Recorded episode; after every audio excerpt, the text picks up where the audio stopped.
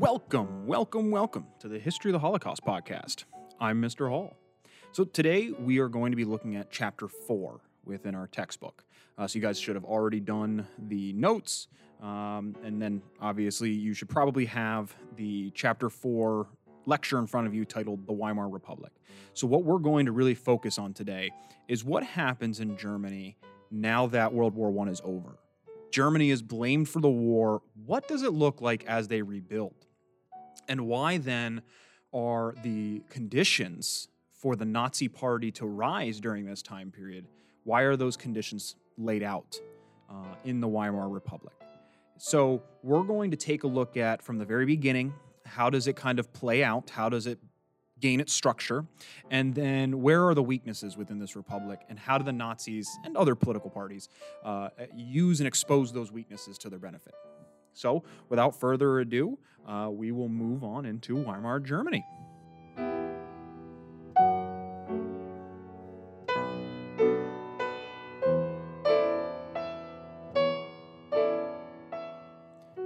when we start talking about Weimar Germany, we, we really just have to start talking with the understanding that Weimar Germany was a failure. It, it was a failure in it in the way it was created, it, the way that it played out. Uh, it was never going to work, and really because the way it was designed, it never had a chance to move forward and be a successful republic. We can kind of blame the design a lot on the not just the people who wrote it and, and tried to put into practice this republic, but also just on the chaos of the moment. So when we look at this, this first question that I have for you on, on this first slide, what were some of the major issues with the creation of the Weimar Republic? You guys should be familiar with some of this so far. You should definitely be familiar with the fact that this is trying to be created, this country, this government structure is trying to be created simultaneously. Wow the interim government of Germany is negotiating the terms for the Treaty of Versailles. Germany is just in a complete hellscape right now. They've lost World War I. They have lost millions and millions of German lives. They have lost what would be the equivalency today of trillions of dollars in their GDP and their economy. Like somewhere around 25% of all physical land within Germany has been completely destroyed or wiped out. So the government of Germany is just chaos. The, the last government has fallen. The emperor, the Kaiser, Kaiser Wilhelm, has been forced to abdicate the throne. Uh, at the same time, the countries of the United States and Britain and France are really kind of holding Germany and what's left of the skeletal structure of the country at gunpoint and forcing them to sign this very damaging treaty that's going to become the Treaty of Versailles. So when we look at like what were some of the major issues with the creation of this republic, they just they weren't they weren't trying to create this republic in a calm time period. They weren't trying to create this republic um, you know, even even in a time period like the United States, like you look in the United States in 1789, we're, we're years past the Revolutionary War. We're we're yeah, we've got a few issues, and obviously that's that's why the Articles of, of Confederation didn't work. But we're not in the complete anarchy that is essentially the Weimar Republic when they're trying to create their form of government. So right off the bat, they're they're they're starting from behind. And some of the biggest issues with this, then, with the structure that they're going to maintain, is they're going to try to keep a lot of the old stuff. You know, that makes sense. If, if you're a country that's got to, you got to suddenly start rebuilding after war, you're in chaos, you, you want to hit the ground running. So if there were certain structures, why not keep them? They're going to keep some of the old bureaucratic structures. Um, you know, some of kind of like the different departments. These are departments like you and I would think of today, like the Department of Education or the Department of Energy. They're going to keep a lot of the structures of those things similar to the way that they were even under the Kaiser. But they're going to try to change the way that representation is given within the government. And that becomes the big issue that you get these institutionalists.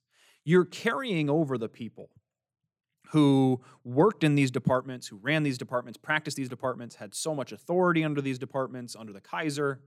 And now all of a sudden, a new form of government with a bunch of different viewpoints is coming in and trying to tell these people to, to You're going to keep your job. You're going to keep running it the same way, but you're actually going to be running it the way we want you to. So there's a lot of pushback.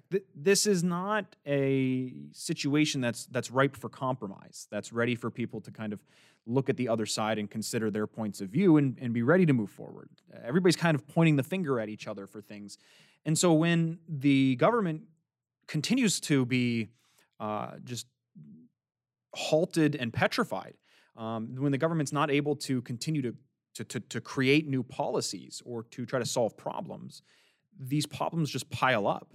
And the arguing and the finger pointing gets worse and worse. And the likelihood of being able to come together and acknowledge each other's faults, but the good points of each other's arguments, basically the, the, the ability to come together and compromise is further getting is getting further and further um, in this government as well. So right off the bat, the Weimar government was not made to govern. Uh, you could put it as plain and simple. It was not made to govern. And that then brings us into the other social and economic problems that are going to come out of the signing of the Treaty of Versailles. The Treaty of Versailles, we're going to sign this uh, very shortly after the Weimar government is going to actually be established. Again, there was kind of that debate back and forth of what is that government going to look like. You know, there's there was a minor uprising of the Communist Party actually right before the Weimar Republic was established. There were a lot of people in Germany, roughly about 25 to 30 percent of the population was vehemently behind some form of communist style government, actually very similar to what had happened in Russia several years before. Um, but it, it, like I said, it was the Republic that ends up winning out. And with that, it's the Republic that now has to sign the Treaty of Versailles. So when we look at like what, what is it that the Germans are thinking when they're signing this treaty? When when they're signing, you know, the armistice, why are they willing to do these things? First of all, the Germans are willing to sign the armistice, you know, the, the, the piece of paper that prevents fighting from taking place in the war. They're willing to sign the armistice because they're done. They've been fighting this war for years. They thought for years that this war was going to be quick, and it wasn't. They've been lied to by their, their politicians and their military leaders. They have lost millions of lives. Uh, over one third of the German population has died in this war. They're in the midst of a global pandemic. The pandemic of 1918 is happening at this point in time. So, millions of other people are getting sick and dying from a disease on top of all this.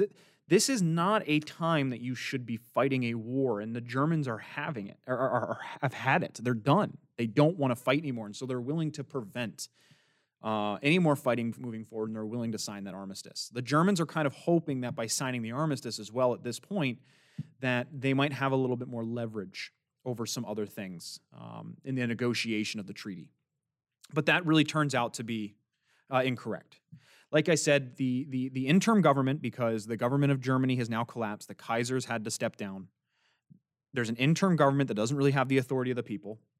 The people who were then appointed by this interim government to do the actual negotiations, you know, to sit face to face with the President of the United States, Woodrow Wilson, and, and Neville Chamberlain, and so on in, in Britain, those individuals that Germany sent were kind of idiots. They were just bad negotiators as well. Um, and so when you see all of these problems that the weakness of the, the kind of incoming temporary government, the, the fact that people who are being pushed out of the government are basically blowing stuff up as they're leaving the door, uh, all of these things are going to put Germany at a severe disadvantage when negotiating the Treaty of Versailles. And so by the time the treaty is signed, with all of its problems for Germany that you guys are aware of, it really seems like a massive stab in the back to the Germans. And who do the Germans have to blame for this? Yeah, yeah, they can blame the French, they can blame the British. But at the same time, they had a German delegation there to negotiate for them. And that German delegation failed them. So part of this blame is on themselves as well. This is not just a blame that they can point at another country. Part of it is theirs as well. And this brings up all kinds of social and economic problems. It, it, exasperates them even further. This is a country that is trying to rebuild immediately after war. It's trying to rebuild an ailing economy. An economy that just went through a terrible war is now in the midst of a massive depression because of the war effort itself, because of the, the, the restraints placed on the economy from the Treaty of Versailles, because of the fact that there's a massive pandemic. And you guys know how a pandemic affects things economically. You're living through it. You know, businesses had to shut down. People couldn't go to work. People are dying in the streets. Even if the businesses wanted to open up, people are too sick to actually go or they don't feel safe enough to go and purchase goods. So the economy is coming to a complete halt. And when there's economic problems and people are strained for, to have money in their purse and in their wallets and to be able to purchase goods for their family, they begin to point the finger and create other blame. So this social strife really increases. And they then turn to the political sphere. Maybe our government can help solve some of these problems. But as I've told you, this government is so gridlocked, they're not going to solve anything. There become very radical groups, very far left wing groups, very far right wing groups that start to get louder voices. These radical groups tend to have an advantage in times of political deadlock. When the average politicians have kind of hit a point where either the political system no longer allows for compromise, like the structure itself no longer forces compromise, or the political system, such as like the the members of the parties, the members of the government, generally get to a point where they're no longer willing to compromise and work with each other. That actually allows for the radical ends of the spectrum to have a larger and louder voice. Because now all of a sudden, those people actually those uncompromising individuals, those uncompromising viewpoints, become almost the, the last oasis for people, the last hope to get some kind of change, because clearly those in the middle are not able to accomplish anything. So you have these huge, loud, boisterous groups that are going to pop up both on the left side and on the right. And I think we're aware which side's going to win in this discussion. But you not only see the groups pop up in the political sphere, you start to see radical groups outside of the political sphere within society themselves. These groups become tied to politics. You know, they're not entirely separate of each other. But we start to see militias forming. For example, you know, the Nazis did use a group known as the Freikorps. Uh, this is a group of just average militia members, you know, just average citizens with guns who come together. You know, these a lot of these are people who served in the military during the war. A lot of these are like aristocratic individuals who held a certain status in society, and now all of a sudden their status is disappearing, and and they're blaming other groups because of that. Obviously, we know their status is disappearing just because the world's in chaos. But these people feel threatened, and they start to create basically militias within Germany that are willing to go and defend these radical groups and these radical protests and these radical uh, movements. So these militia members and these militia movements become tied with the radical political movements as well. Um, so not only do you have politicians making speeches and, and riling people up emotionally, you then have groups of individuals who are unassociated with a military or unassociated with a, a, a government police force these are just groups of young men walking around with guns, basically telling you you need to follow this political party. When, when chaos erupts and a vacuum is left for power, something's going to fill that vacuum. And because the German government was so gridlocked and unable to agree on anything or to solve people's problems, sometimes it's the radical groups that step up and they seem like they can solve your problem. So not only do we start to see these radical groups. We start to see violence in the streets, becoming violent protests. We start to see militia members popping up all over the place, trying to enforce their will almost militarily. That adds then to certain political movements that seem to be responding to the strife and the anger of the people. And what group seems to be responding better than the National Socialist Democratic People's Party? In other words, the, what is going to be known as the Nazi Party. This is where we start to see some of their first pamphlets, uh, pamphlets that are you know, led pamphlets that are written when uh, Adolf Hitler is is coming into the Nazi Party and moving up into power, and we start to see the party's ideas formulating. Now, you have to understand the Nazis are not about killing Jews. As much as that sounds weird for me to say right now, and it's a bit of a shock, that's not their political focus yes, that's something that they want to do. It's, it's, it's on the back burner, but there are so many other things that they speak to the people about.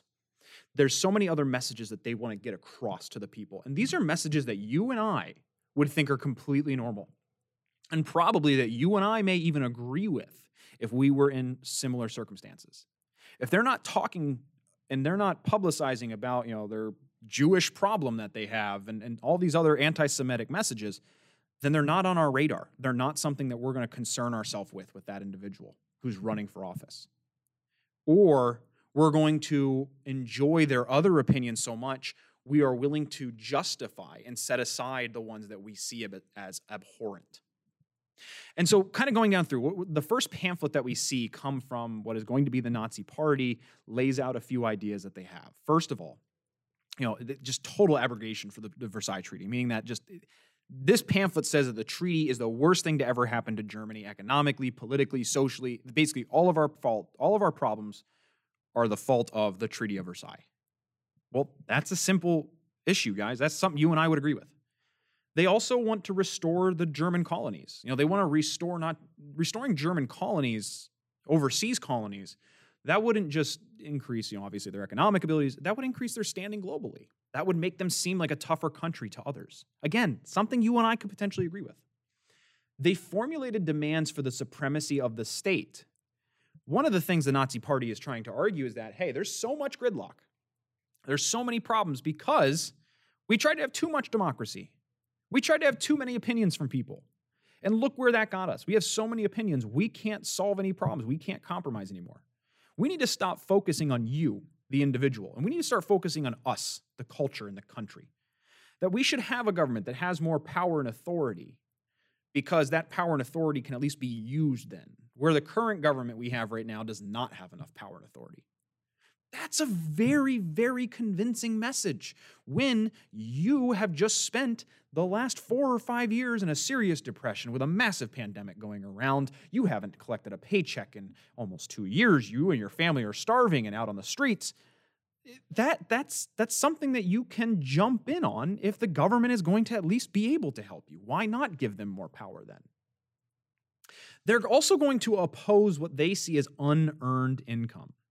This goes back to like the stock market collapse. There's a, there becomes a lot of talk about how the stock market collapsed because of inflated interest rates and all kinds of other things. So this concept of what we think of unearned, unearned income, collecting interest, um, per, uh, stores that sell products for you know an obnoxious amount of money more than it, it costs to produce them. You know, getting that income that you didn't have to physically earn uh, is is targeted as as immoral as antithetical to our, our current civilization. And again, guys, that's if you're starving and you're seeing bankers that are still doing okay, these are messages calling to you. They're also going to oppose foreigners, foreign influence. You know, they're kind of saying the Jews. Um, and they're going to argue that the foreigners are the ones that caused their problems. It wasn't us that wanted the Treaty of Versailles. It was the French, it was the Germans, it was the Americans that forced the treaty down our throats. It's the Americans and the British and the French that are still not trading with us. It's, you know, the Russians and, and the Jews that are, are holding our economy down and not letting it to reopen. It's not what we're doing, it's what other people are doing. They also then, yeah, they're going to argue Jews could not be German citizens. They're also going to argue that all recent Jewish immigrants are to be returned to the country they came from. Now, those might start to get a little bit more controversial. But if I'm focusing on economic messages and I'm focusing on, I'm blaming France and Britain for our problems, and I'm not talking to you about the fact that I don't think Jewish people should be German citizens, you're not going to know that's the way that I think. You're not going to focus on that either. Or you might just say to yourself, yeah, he might not think they should be citizens, but he could never do that. At least he's talking about fixing the economy. I don't even have to worry about him taking away Jewish citizenship. That's not possible. You know, it's not possible in democracy until it is. Uh, but that's, uh, that's something I want you guys to really think about. I mean, think about even political messages that you hear today. We each, from either side of the political spectrum, we pick up on the messages we want to hear. We pick up on the things that we want to be right. And we also do a pretty good job of, you know, just, we also do a pretty good job of closing our minds to anything that we see as antithetical to our problems. We kind of shut ourselves off um, to any information that we might deem like, ah, well, you know, it, at least he's willing to do this. At least he's willing to solve these problems. You know, we're very good at focusing on what we want to focus on. So when you see these types of pamphlets, this kind of information that is being put out, again, they're speaking to issues that are relevant issues and, and not the issues that obviously we today would associate with the Nazi Party. With all of that, let's take a look at Hitler himself and, and how did Hitler come up to power. Um, you know, your book's going to go into more detail about Hitler's upbringing. He had a very difficult life. Uh, he had very odd upbringing himself. He is uh, you know, his father either leaves or, or, dies at a young age. He's he's given uh, him and his family are given welfare benefits. Um, obviously, you know, Hitler's going to join the, the German military. He attempts to join the German military in a different position, but he's too small and weak um, to actually be given the position that he was wanted. Uh, you know, we obviously we know the story of him failing trying to get into art school later on. He was a huge problem in school. Uh, he's always ca- causing um, social issues with people. A brilliant individual, very smart in school, but always causing um, issues. Had anger management problems. Was really kind of seen as a social outcast. Had a lot of kind of personal social anxiety about him. So he's this perfect candidate for the you know the racist views that I talked about in a previous podcast. And so as he gets older, uh, there and, and he's starting to come into power. You know, after after World War One, he's looking for a job, and he joins the German government where the, Ger- the new Weimar German government is going to task Adolf Hitler with actually trying to infiltrate the Nazi Party and to kind of learn about them and keep an eye on them to make sure they don't become one of these radical groups looking to overthrow the government. Well, that backfired on the Germans because Hitler ended up subscribing to those opinions a little too well. And obviously, Hitler is going to become a very adamant member of the party and is going to begin to rise up through the ranks of the party he's going to start to get a lot of support through it. Now, Hitler Hitler doesn't really bring a lot of new ideas to the party, um, but he does kind of uh, help to formulate the way that things are going to play out. One of the things that Hitler becomes very obsessed about is he wants some type of overthrow of the German government. He wants to collapse the German government, and he feels like the only way to establish a true Nazi government that is going to help the people is to have a, a, this, this violent revolution and overthrow the German Reichstag. And so we see his first attempt at this uh, on November 9th in 1923. And this is an event known as the Beer Hall Putsch. Basically, what he does, he goes into a bar with a bunch of other Nazis behind him, gets up on the table and tries to say, hey, we are going to overthrow the German government. Who's with me? A riot ensues. Uh, eventually, Hitler is going to be arrested by the public for obviously trying to overthrow the government. He is going to be put in jail. Now, while he is put in jail, while he's in jail, this is where he writes the majority of what is going to be known as Mein Kampf, Hitler's autobiography. You know, Mein Kampf translates from German into My Struggle. This book is going to become a bestseller.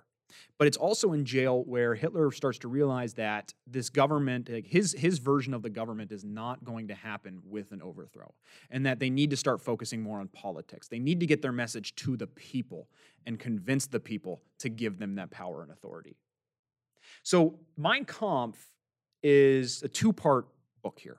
Obviously, it's an autobiography. It gives a little bit of a background about Hitler we as historians, you know, we have to really take everything that he t- he says with a grain of salt about his background. Um, we do know he lies a lot about his background. He certainly over exaggerates a lot of things about himself and his background. But it's also a book of propaganda. This is a book of a call to the people. This is a message to the people to a call to action for them to come out and vote for the Nazi Party, to to to fight against the tyranny of the Jew and the German government. Uh, so all of this you know, propaganda that's that's being pushed in this book is a great example of how Hitler is he's moving from a is moving from a goal of a violent overthrow into a goal of of taking over the government through the electoral process. And that's what's going to make him dangerous because that is the way that is going to make him successful. When he makes this transition into using the political process against itself, that's exactly how Adolf Hitler is going to come to power. And so that's what we will look at in the next unit. Uh, your next unit, next two chapters, will talk specifically about like the process of him coming to power. What does that look like step by step? And then once obviously they're in power, how quickly do they kind of divulge into the anti-Jewish legislation and so on? But even before that, um, you know, when we look at the elections between 1929 and 1933, these are elections still happening within Weimar Germany. during these elections, there's a lot of chaos going on. And the Weimar Republic is what we call a parliamentarian democracy. For those of you who are at home, I'll try to find a YouTube video for you guys to watch or something. You might need to do a little bit more research into a parliamentary democracy. Those in class, I, I will go over it. I just I don't have the time to do that here. But in a parliamentarian democracy, it allows for a lot more political parties to have a voice. Uh, it's not like our system where we have a two-party system, but it allows for a lot more political parties to be on the to be on the ballot and to, to successfully hold seats. So, for example, where we have two political parties, and both of those political parties keep going back and forth to try to maintain a, uh, a majority or over 50% of the vote in the government. Uh, in, Ger- in Weimar, Germany, they had between 1929 and 1933, on average, between 15 to 20 political parties serving in their government. None of those parties was ever close to having a majority, and they always need a majority to still pass anything. Well, that's not uncommon in a parliamentary democracy for one political party to not have a majority. What usually happens is that a political party would work with another party that's relatively close to them on the spectrum you know, the Democratic Socialists would work with the Liberal Party, or the, you know, Conservative Party might work with the uh, Democratic Christian Party or something. They try to align themselves uh, on the spectrum with each other uh, to the point where maybe not one political party has a majority, but a couple of political parties working together might have a majority. Well, from 1929 to 1933, there was never a coalition. There was never a time where the parties were willing to come together to work together. So, for four whole years, the government of Germany essentially never passed any laws, never accomplished anything, uh, because they were never a functioning government. They never had enough support across any of the parties to actually be able to pass any form of law. Now, though, because of that, um, you you do see people get very angry at the system. That there's too many political parties, and that's why people begin to really question democracy in Germany. If this is what democracy is, and this is their first experience with democracy, this is Germany's first experience with a republic, and if this is what democracy is, well, hell, I don't want it. They sh- they a lot of people start to argue that democracy's too slow. It doesn't solve the problems that we have. We need, you know, so what if somebody's an authoritarian or there's only one person making a decision? At least a decision is being made. So when we see the Nazi party gain what is a plurality, you know, they're going to have like 30% of the seats, they're able to create a coalition government with the German Conservative Party. You know, that's two parties coming together that would put them over 50% of the vote. And the Germans are willing to do this because they're, they're willing to partner with the Nazis because they're just so tired of not having a coalition, of not passing anything. This is where we're going to kind of leave off, but we have to talk about that Nazi anti Semitism. We know it's coming. I know we're not really going to get into the laws that are passed, but now that they're starting to get into power, the, the Nazis, we, we have to understand they didn't bring anything new to anti Semitism. The Nazis didn't invent anything new about anti Semitism and about racism. They're, they're just using all forms of racism that have been seen around the world. They're just kind of this melting pot of crap, this melting pot of, of, of ignorance. They're bringing all of these stupid theories together. Uh, you know, the, all of these theories of the international world, Jew, the international world Jewry, or the Aryan blood theories, or all of these different topics that your book talks about. We'll get into in other discussions, um, but they're now starting to not only legitimize those these theories in public, but actively promoting them. And that's where we're going to start getting the characterization of what we know today as being the Nazi Party. Well, guys, though, that's all that I have. You know, Weimar Germany is a very short time period. It, it's complicated and it's not complicated at the same time. Um, it's not complicated in the fact that it just didn't work and it was never going to work. And the reason that it was never going to work is because it was too complicated of a system. There was way too much going on, way too many problems just in society when they were trying to build this government. And then the government structure that they ended up with was never going to be able to solve any of these problems either. So it, it's just chaos complete and total chaos and a power vacuum within Germany. And unfortunately, in those power vacuums, the loudest voices are the ones that are going to win out, whether those voices are correct or not. And generally, the loudest voices tend to be the more radical voices. So, uh, moving forward, we're actually, I know this is the end of our unit here. We're not going to jump right into chapter five in your textbook yet. We're going to hold off on the textbook because now we're going to move into the book on um, the war against the Jews. Uh, I also have a documentary to show you guys where we're going to look at the American Eugenics Program. Uh, it's a documentary by the PBS and Frontline. A fantastic documentary. I think you guys will really like it. Uh, and then we will read through the war against the Jews, uh, and then that will be our project for this unit. Uh, but other than that, uh, if you guys have any questions about any of this information or anything else, as always, get a hold of me. and until then, keep your name out of the paper, except for doing good deeds.